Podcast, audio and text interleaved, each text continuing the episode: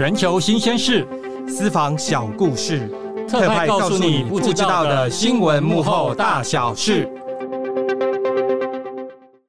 各位听众，大家好，欢迎收听今天的特派谈新事，我是今天的主持人周永杰。我们知道，其实呃，近几年来，中国它在海外渗透的影响力呢，它的触角越来越广泛哈、哦，陆陆续续呢，在欧洲很多国家都传出。中国的影响力要渗透到这些国家里面哈，我们知道英国的《金融时报》啊，之前有个报道，中国国家安全部的官员，哦，这官员叫做 Daniel Wu 啊，吴先生，他收买了前比利时的参议员克雷尔曼三年多，包括呢要求这位参议员呢扰乱一场呢挺台湾的国际会议，那也要求这个参议员呢，呃，对欧洲传达一些。不利于美国跟欧洲交往的讯息等等等等哈，这些显示呢，北京呢不断的持续运用它的影响力呢，要塑造于有利于中国的这个国际的情势。那我们今天邀请到嗯比利时的特派员喜如来跟大家分享一下这这相关的新闻。喜如好，大家好，大家好。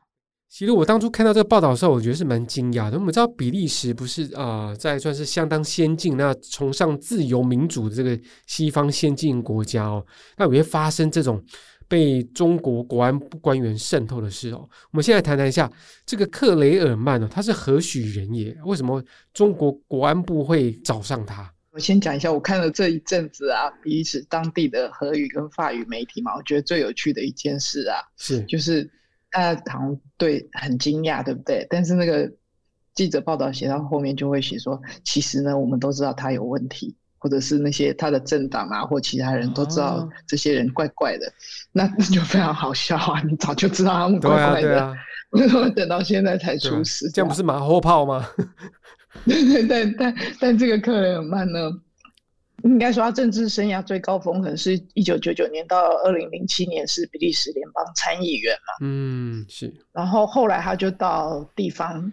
去当河语区区议会议员。嗯，那荷语区其实也不小，就有点类似以前我们还有省议会的时候那样子的对，台湾的省省议会，省政府时代。对，因为他们的这种大区还有外交政策的，嗯，所以他在那个区议会还担任过外交政策委员会的主席。嗯，然后一直一直到二零一四年，他的政党就没有提名他。嗯、不过他他仍然还是布鲁塞尔北方有一个小镇的地方议员，有一点类似一更更小的什么乡镇市代表吧，嗯、类似这样子。是是，所以他二零一四年没有再被提名后，应该是就是出出了一些包嘛，哈，就没有再被他这个党提名了。对对，他最大的包就是二零一四年那个克里米亚事件嘛。这个事件呢，我们等下等一下再谈。好，好，我怕你一下讲完了，我们时间数 就结束了。好好，那我们其实看到，其实他在就算现在不是中央的联邦参议员，可是他在地方上，在比利时的布鲁塞尔地方上，还是有一定的影响力的哈。那他所属的政党对于他这个出这个包哈，被北京收买哦，有什么样的反应啊？他们哦，第一那个就是。《金融时报》跟德国、法国三大，其实三个国家的三大报联手爆了这个料嘛。对，那他的那个他是属于极右派的弗拉芒利益党，因为荷语区的一个极右派民族主义政党哦。是是是。事件一爆发就把他踢出去了，就是开有类似开除党籍的意思。嗯，是是。然后他们这个党主席他就就接受采访就会一直强调说，呃。跟他划清界限，然后强调这个党对中国一直是采取批判的立场啊。嗯，虽然说他已经有点类似那种过气政客，对不对？但是他的人脉还是在啊，所以对这个党的冲击还是很大。嗯，而且他长期一直都有公职嘛，就是一直都在当民意代表。是是，所以这个这个河语区极右派这个弗拉芒利益党也算是对处理得很明快啊，就是。马上就切割哦，马上就切割。虽然我们不知道是不是还有这个党还没有其他人跟他做一样的事哦，但至少他当下的这个动作是很明快的。他们现在是人人自危，因为比利时国安局介入调查，一定从这个人接触的相关的政治人物开始嘛。那那个主要一定就是弗拉芒利益党的。然后明年六月比利时要国会改选嘛，嗯，本来极右派是声势看好，尤其是荷兰那个极右派成为最大执政党。本来这个比利时的极右派是很振奋的，但是这下就头大了。出这个包，我倒对我们这个、嗯、我们那个喜刘姐好像是资深的记者哦，那我也跑过这个政治新闻，其实我们大概都秀得出来啊。我想应该不会只有他一个人啊，嗯、这个弗拉芒利一党哦，嗯、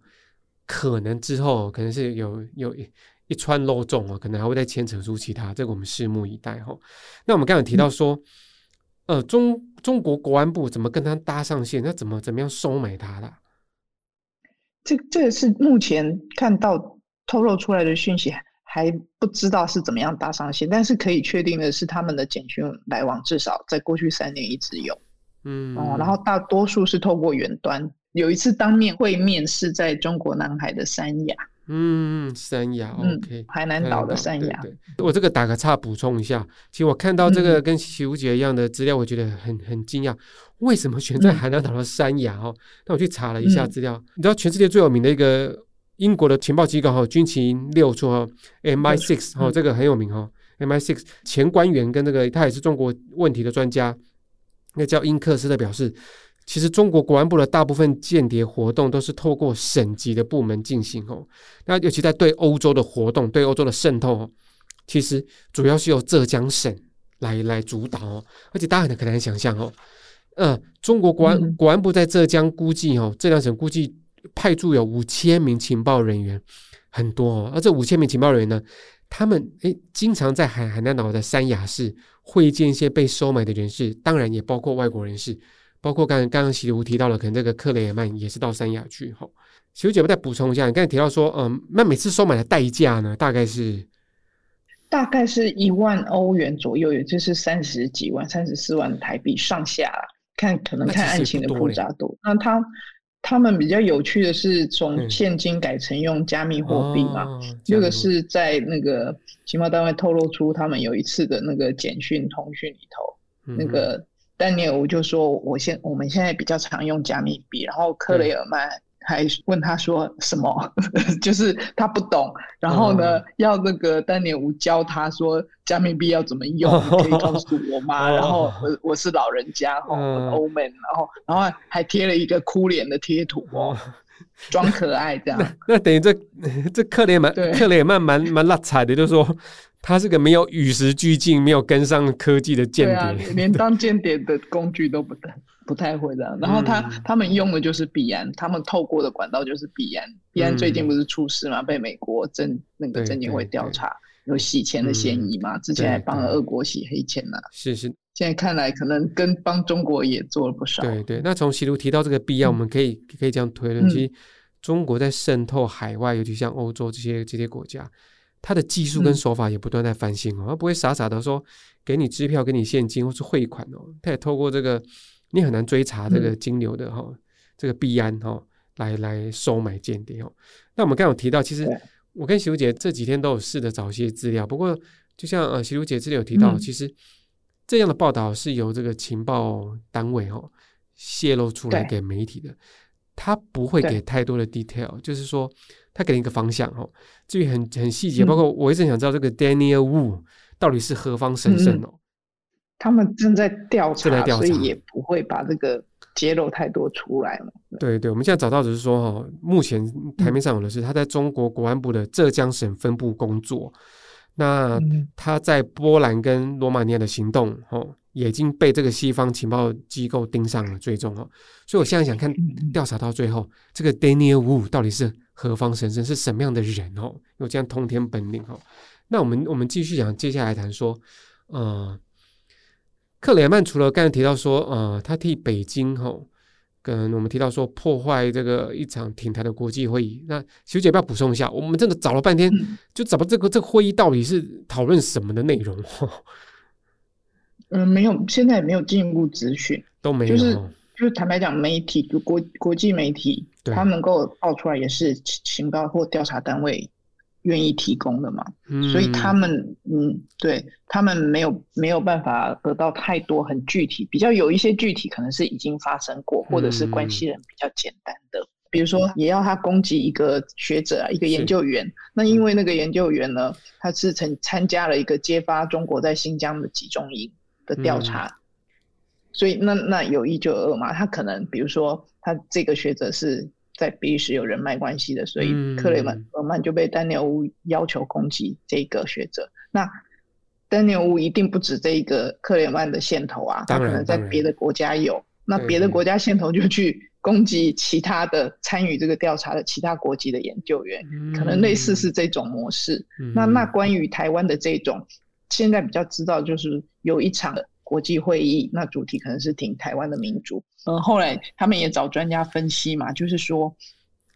对于挺台湾的国际人士，他们就会极力打压，就好像前面那个调查新疆问题的一样，就是站在他反对立场的，就会成为他要阻挠或攻击的对象。这是一种，就是这是这是他们要求外国间谍做的最大宗工作，就是影响舆论。对，所以刚刚琪如姐提到第一个就是我就是说，呃，对于中国镇压这个香港民主跟破坏新疆维维吾人哦，嗯、其实欧洲很多欧洲这个先进民主国家和欧洲，当然会有一些一些相关的这个人权人士去调查哦。那当然中国就还要做个反制哦，要求克雷尔曼等其他的这个线头也好，间谍也好，去攻击哦，攻击揭露哦，批判中国破坏人权的事情的人。那这是第一种。那第二种情形，我们知道说，克雷尔曼好像也是要试图这个破坏。欧洲跟美国的关系是吗？对，他就是营造舆论。嗯嗯啊，那他因他自己不是什么咖，所以他写东西没有用嘛，所以他、嗯、他就会试图去影响其他的议员啊，是是在咨询的时候，或者是去他甚至也有试图找过记者，说他他就花两千欧元要叫记者写一个报告批美。啊，品种之类的类似这样。那那个被揭露出来的其中一个事件，就是去年十一月，德国总理肖兹在准备访问中国的之前，是那这个中国间谍就下单给克雷尔曼，叫他去、嗯、去谈一谈这个，呃，英美的这种合作破坏欧洲能源安全，所以他们就就是。简讯里头也很明明白的讲说，我们的目的要分裂美国跟欧洲的关系，嗯、所以他等于是在中国跟德国的高峰会前去铺成这样子的的气氛，嗯，我顺便给肖兹一点压力，这样，对。嗯，所以他的工作其实很大一部分是在帮中国营造国际舆论，虽然像你刚才讲的，他也不是什么大咖，但是他还是能能够有办法哦，放话给媒体，动用人脉，对对对对，就是。让他去影响那边的人，但他还其实还有第二第二层间谍工作，就是去帮中国收集欧洲政治人物的资讯。哦，诶，这个就蛮蛮蛮有意思的哦，收集欧洲政治人物的资讯，这可这可能包括哪些内容？比如说，二零一九年欧盟换届嘛，对，那有一新的欧盟理事会主席，就是现在我们知道那个米歇尔，他是来自比利时的重要政治人物。所以在米歇尔港被发布之后，那个丹尼尔乌就要求克雷尔曼写一篇关于他是谁，他对中国的过去的立场怎么样，嗯，叫他写一篇人物分析。诶，这样看起来克雷尔曼蛮像是中国的外管的外交官呢，因为我们外交官都要做做这种事情，你知道，就是他驻地国哈，那谁上任谁下任谁胜选哦，那个驻地外交官都要写篇分析，对，报回母国的总部这样子，对 对。可是它比比外交官好用，因为他是比利时人，比利时的政界的人。哦、对他，他好好一个比利时人，为什么为什么要把自己变成中国的驻外人员哦？这个也是很很很很很很钱啊！对啊，我们刚我们刚有提到钱，其实我这样看，但我们我们不知道跟其他的案子 case 比起来，一次一万欧元，就三三十四万，其实一万欧元感觉也不多啊。好像没有搭到哪里好，但积少成多啊！你看他们三年间，这不知道下了多少单子。哦、对对对对，然后有一些，而且后来也有一些媒体评论，就是说克雷尔曼其实，比如说像前面提到的米歇尔那个人物啊，对对，跟现在对照起来，觉得根本乱写一通，他乱讲。嗯就 是对米歇尔的了解不是很深，他非常个人式的随便评论一下就交差了。嗯、然后呢，他他这些案，他们就认为克雷曼又不是什么厉害的政治人物吧，嗯、所以呢，他们就觉得他只不过是个。对中国而言是个有用的白痴，就是他的案子不见得办得很好，但是只是因为他是一个破口嘛，因为中国比较容易找到这种有用的白痴，一点小钱就愿意帮忙做事跑腿的人，所以透过他要去试图接触其他更厉害的人。我是中央社驻布鲁塞尔特派员田希罗。您现在收听的是特派谈心事。刚喜如姐提了个很一直重复的一个关键词哈，有用的白痴，让我联想到我们那个同事哦，柏林同事玉丽，嗯，他之前写到一个一个记者，一个欧洲记者，也成为普丁哦有用的白痴哈，专门写一些好像这些集权国家，不管俄罗俄罗斯还是中国，他们都喜欢收买一些有有用的白痴，可能是媒体人员或记者，可能是这个外国的议员哦，前政客的，对对对，前前政客来为他们做一些事情，那就就像就像那喜如姐她。他也许没有那么够力，哈，他的分析也不到位，但他他就是一个破口，嗯、一个破口。但我们刚才提到，其实克雷尔曼出的包不止这些哦。对，我们来强化他白痴的部分 好了。听说他对俄罗斯、对叙利亚集权政府的过度的友善，也是他黑历史哦。喜如姐，要不要谈一下这部分呢、啊？对，就是前面就讲到他二零一四年之后就不再被党提名嘛，因为主要是他在二零一四年出了一个包，那个时候俄罗斯近年来的。一次重大入侵乌克兰，就是去占领了他的克里米亚领土，嗯、然后他就在克里米亚占领区办了一个假公投。对，那那因为要假嘛，所以还要有国际观察员，嗯、所以克雷尔曼就成成为普丁邀请去当那个克里米亚公投的观察员。哦嗯、所以那那个事情争议就很大，你你大家都在骂他入侵克里米亚，结果你还跑去挺他的公投，对然后更更。丢脸的事啊，他在克里米亚就喝醉酒，嗯，然后当场被当街被一个记者撞见他醉醺醺逛大街这样，嗯，所以传回去的时候，他那个党丢脸死了。他党主席说到到到现在八年来，他们的党还在为这个丑闻付出代价，因为跟经常被人家取笑，嗯，就还在擦屁股，这擦不完的屁股，对，克里尔曼，对，然后对他经常受邀到莫斯科嘛去访问，嗯、然后也曾经。带着另外一个政治人物一起去叙利亚，这些就是集权在执政的地方。嗯，我突然有有个联想，如果他这次没有出包，没有被抓到，嗯，会不会他再努力个几年，继续替替这个 Daniel Wu 哈认真做事？会不会有一天他也会率团到北京哦中南海那个觐见这个习大大？我觉得以他们的的成绩，他可能还见不到，还见不到习大大。哦，就像我说，他对他只不过就是有用白痴的成绩，他自己也不是什么。习大大是什么人？他如果不是现任重要地位的人，他干嘛见？哦，对对，他成绩也不够。他只不过是一个跑腿的，分分成跑腿成功跟跑腿失败的。对对对。那我们知道，其实克雷尔曼。他们一家人都从政，他弟弟也从政了。听说弟弟也被扫到，被他的出包的风波扫到，是怎么回事？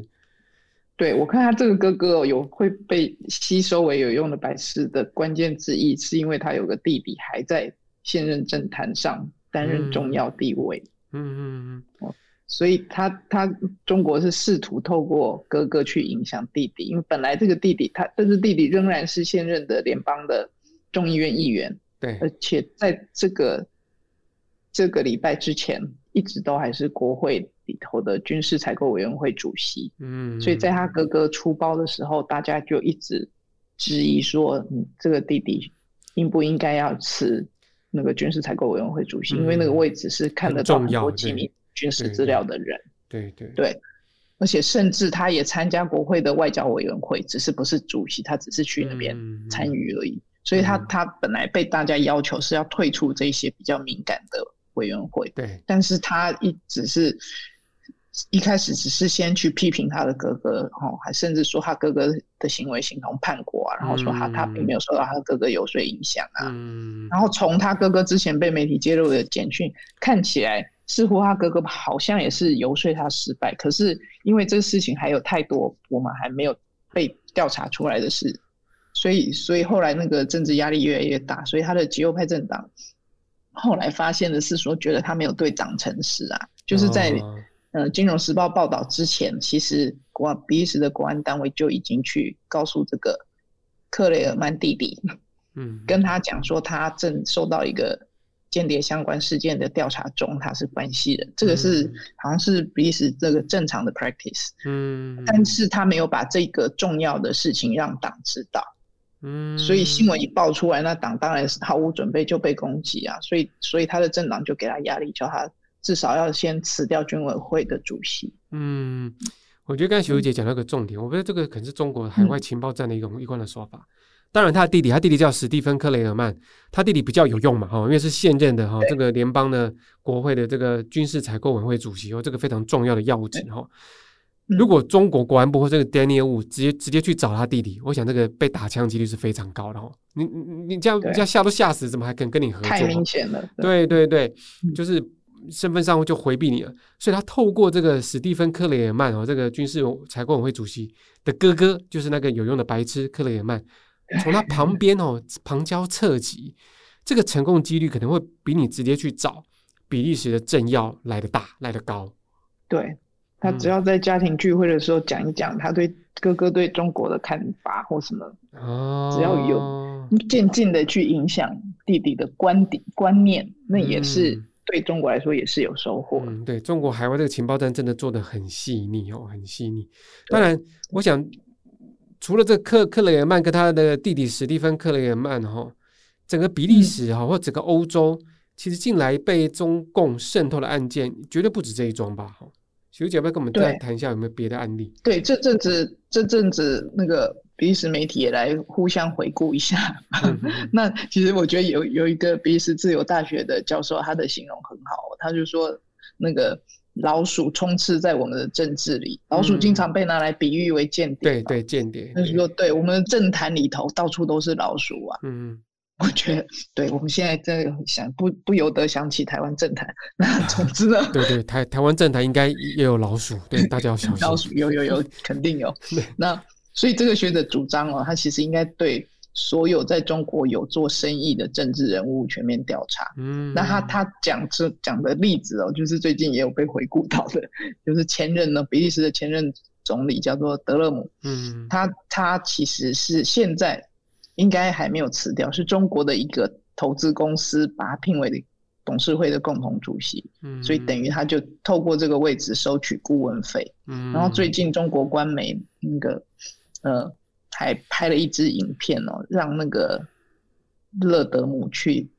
讲中国的好话，嗯嗯嗯，然后而且因为这个前任总理的身份，他们有一个类似叫做马德里俱乐部，就已聚集了一些重要的政治人物，有点类似那种政坛私下聚会，嗯，那他就会质疑说，那那这个前总理有没有在这个俱乐部里头去试图影响现任的政要这样？当然，他们现在都有在撇清啊，只不过有一些事情就是撇不清。嗯、比如说，另外还有一个现任的参议员，嗯、他有两家公司，主要业务都在中国。嗯，那虽然是亏损的，哦，也设立了很多年，可是他他这个钱包在哪里，可能那个嘴巴就在哪里哦。嗯，那他他曾经试图阻挡过支这个那个。议会里头要支持中国异议学者刘晓波的决议文啊，嗯，然后也曾经帮中国的什么新“一带一路”讲讲好话，嗯，你这就很难撇清。当你有公司在那里的时候，对，而而且你的身份很敏感，包括前任的总理以后，在这边你都当过总理、国家领导人，我可以这么讲的的的身份，你卸任之后哦，你还跟这个集权国家走得这么近哦，有些合作哈，那更更不要谈说你是现任的参议员，那这个叫。这个 Rick Rick James 还是什么哈？嗯、这个现任参议员这样做就更更不适当。那我想问启如姐说，嗯，到底跟外国政府之间，哦，你可能有些像我们刚才讲的这个前总理啊，然后或是这个现现任参议总理，或者那个有用的白痴克莱曼，嗯、他们做这样的事情，在比利时是违法的吗？什么是违法？什么罪？什么罪可以治他们？到间谍罪的程度，嗯、就是虽然比如说像那个克雷尔曼，他弟弟骂他哥哥叛国，但是他们不会在比利时被办叛国罪，他顶多只会办到收贿，哦，收取了不正当的利益。嗯，那因为因为比利时现在的法律里头只有办军事间谍，哦，战争是战争期间泄露国家军事机密这样。嗯，那除此之外，他的间谍罪是是很难，就是很。应该讲松还是严，总之呢，就是很难被起诉。所以现在的那个比利时的众议院其实也在讨论，要想办法让间谍法不能要，呃，管的范围要更扩大，不然呢，这样子的话，他们里面那么那么多老鼠都都没有办法抓出来。嗯、对，我一定要跟跟各位听众或读者分析一下，其实我们这个哈内行的业界人士都知道，这种国际情报战，如果是亚洲的话，如果以亚洲为例，曼谷跟香港就是这个国际间谍哦汇集的大本营哦，来自世界各国间谍都会会出没在曼谷哈或或是香港。那在欧洲呢，其实这个各国间谍汇集的一个热区就是布鲁塞尔哈，就是哈呃，包括中国、俄罗斯的间谍活动的区都在这里哈。那那这个这个到底这个在比利布鲁塞尔这个地方外外国这个情情报官或者这个间谍这个情形有有多多么多么夸张啊多？多么猖獗！嗯，因为因为欧洲联盟跟北约哦，这这两个很重要的跟经济还有安全、政治、外交相关的大型机构的总部都在这里，嗯、所以这里聚集了太多国家的外交官，嗯，跟重要的甚至军事人物，所以对中国跟俄国来说，这实在是非常有吸引力的热区。是，那曾经有比利时公安局的匿名官员透露，他说这个。各国外交官在布鲁塞尔大概两万六千人呐、其中一 十趴到二十趴是情报人员呐、啊。嗯，然后他说，举例说，在在这里中国拿中国记者身份待在这里的人哦，每五个可能就有一个其实是在做情报员。哎，这个数字真的很夸张哦。呃，对。其实两万多个世界各国的外交官，这个还好啦，因为布鲁塞尔是个重镇哦，Brussels 这个是重镇，嗯、重点是里面的有十到二十趴是情报人员哦，嗯、那就是我们换算十趴就是两千六百名哦，二十趴就是五千两百名是情报人员，嗯嗯嗯，然后哇，那常常驻布鲁塞尔的中国记者五个，徐姐，你应该有认识当地的一些。你刚去的时候，应该有些中国的媒体会跟你打招呼啊，换个名片什么？没有啊，你们叫我不要跟他们接触啊，要保持安全啊。也许你在记得会遇到一些同业哦，那些华人脸孔的同业哦，那来自中国的，嗯，他就有可能是情报员或是间谍。我在实体活动的时候，有欧盟的实体记者活动啊，有一些 hang out，对，然后问欧盟的发言人，他他说他们从来从来没有看过中国的记者实体参加。啊，他们在线上记者会是会问问题的，但是实体都没有出现。啊、哇，很神奇，他们可能都不想露脸，让人家哦掌握他的他他知道哎、欸，哇，对，这个这个听听起来是真的是很很很很紧，很跟我就跟电影小说一样，就是比较特殊的一一群存在啊。对对，对，布鲁塞尔，哎，徐姐，如果你下次可以写下被在布鲁塞尔被、嗯、被发掘的这个外国间谍，然后从事的间谍活动，这个新闻应该会。很很好看，很有看头哎，很有看头。那那我们要国情报人员要接受，对，他们有他们看。我的意思是说，我没有保镖，我做这种危险危险。我我我我真的要分享一下我自己的经验。我我以前在雅雅加达的时候，在那个国际会议，他是讲台海、讲两岸、加东亚。他进来一个俄罗斯的武官去，我开始不知道他他是武官嘛，就一百九十几公分。然后他结束之后跟我换名片嘛，啊，然后就想我也不以为意嘛，然后加那个 WhatsApp 好通讯软体，后来跟我联络说要不要出来吃个饭聊聊，反正我刚人刚去人生地不熟，那我看他头衔嘛，那那个头衔就是，嗯，就是一看就知道是武武官啊，武官那是我们台湾的外交官也是这样头衔，什么什么什么可能军事的或什么什么什么啊啊 attaché 哈，那种那种那个随员还是什么专员哈，他他请我吃饭不打紧啊，他请我吃饭，我开始开始觉得现在后来越听越不对劲，他一直在问我说，哎。你们这个那时候是马政府，你这马政府对大陆的政策的立场是什么？态度是什么？哈，那你们对东协国家立场态度是什么？那中国的外交官对对你们台湾的代表处的态度是什么？那想法是什么？后来我就懂了，他是要利用我打报告啊。他打就跟那个没用的白痴一样，他可能找错人。我身上没有什么情报，他要打报告回去那个克里姆林宫，或者打去那个 打去圣彼得堡。他需要交差，有东西交差这样的。对对，所以这个媳妇姐之后一定会有类似的情，就是其实我们驻外记者都会遇到一些外国的有情情报背景的的一些人员哦，来接近你，跟你做朋友。但他目的其实醉翁之意不在酒哦。对，所以要小心。如果下次遇到一个高高高大 高大英挺又帅气的这个。老外 来接近你，其实现在欧美政府认为，那个跟俄国比起来，现在中国的情报活动才是更大的威胁，更大的威胁。因为像像对英国英国的军情五处就说，他们中国案件调查的数量啊是二零一八年的七倍。哇！然后 FBI 说呢更夸张了，就是平均每十二小时就要新开一个中国间谍的调查案。嗯。哦，那那对，然后。那那相形之下，比利时政府当然就就比较弱了。它有这么重要的布鲁塞尔国际中心，嗯，但是但是像他们这次爆出来的克雷尔曼事件啊，比利时总理现任总理他就在媒体专访的时候坦白说，他是在外国情报单位通知他的国家的情报单位之后才知道这件事情。嗯，这样真的蛮逊的，代表他们的情报系统没有发挥发挥功效。对。而且更麻烦的是呢，那个中国的国家情报法在二零一七年就已经规定，所有的组织和公民都要支持协助配合国家情报工作，这是包括海外哦，海外的组织和公民，所以他们等于是 你你就变成人人自危，或者是人人都可以，嗯，那这样就非常麻烦啊，它太容易渗透到欧洲社会的很多层面去。对，其实我们。呃，看看外媒，包括我们中央社这里这一年来的报道，包括徐如姐这边布鲁塞尔，或是我们英国的韵律哈，或是德国的林玉丽哈，柏林林玉丽，我们都写了相关报道，就是说中国在海外渗透的手段越来越越多样化、细腻哦，不易察觉，但影响力越来越深。之前我就记得说，他们有在英国跟那个当地的什么侨社，可能是来自广东还是潮州侨社哈，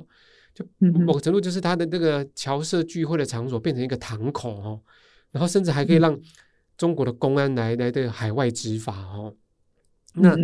那也包括所谓的可能，也许这次可能的海外唐人街的某一家干妈店，或是在杂货店、餐厅，就是他们的据点哦，就是中国公安海外的据点哦。那包括今天我们跟习如姐谈到了这个，利用比利时的前议员哦来来协助，我相信比利时一定有中共海外的或呃国安部的的据点哦。那但这绝对是不是我们一般人可以辨识得出来。可能是一间很正常的这个这个餐餐厅啊、咖啡店啊什么的，或是唐人街的这个中中国菜餐厅哦。就这个中国在海外，特别是在欧美国家，它的哦在纽约也是这样，纽约也是利用这个华人会馆哦来作为它海外行使它公安权力的一个一个一个一个据点哦。中国在欧中欧美这个这样扩张它的情报哦影响力，甚至对抗异议人士的哈的势力，这种情形越来越越猖獗哦。那相较之下，其实美国或是英国，觉得他们都做了相当严格的这种反制。那可是比利时或甚至欧盟，似乎还是有待加强吧？哈，有姐你的观察呢？嗯，因为英英美比较情报单位一向都很比较强嘛。是。那欧洲二战之后，很多安全的事物都已经等于交给美国。嗯。他在安全防卫上是等于是几乎是受美国保护的，嗯、所以他们自己就是拼经济啊，关于这种政治敏感、安全敏感的。已经长达二战以来长达六十年，一直到这一次俄乌战争爆发以后，他们才有警觉嘛，觉得自己这一块已经落太久了，落后太久，所以才才想要开始赶上。所以他的整个可能情报系统啦、军事啊，都等于是要重新开始好好布局、好好检查。你看他们这几年来的，嗯，国国安部门发表的情报报告。都会提到这些威胁啊，什么什么，嗯、看起来他不不是不知道有这个危机在，嗯、只是他要重新组建去那个能够好好掌握的那个系统，以及他的法制上面应付这些事情是否完整，可能都还有很多工程要做。嗯，对。好，我们今天也谢谢啊，我们布鲁塞尔特派田西路跟我们分享比利时的前参议员克雷尔曼被中国国安部哦。利用当做爪牙哈，那从事一些海外一些渗透跟破坏欧盟或者比利时跟美欧的关系，一些替中国情报单位工作的哈的一些一些内幕。那当然，我们也希望说，如果接下来不止比利时或是欧盟对中国的这个海外情报战有进一步的加强的反制措施的时候，诶，喜如可以带给我们更精彩、更深入的报道。那今天很谢谢各位听众的收听。如果大家有兴趣的话，可以到我们的网页留言按赞，也可以去给我们呃我们布鲁塞尔特派田喜如的新闻啊留言分享转载。好，谢谢谢谢大家，谢谢谢谢喜如姐，谢谢谢谢谢谢谢谢。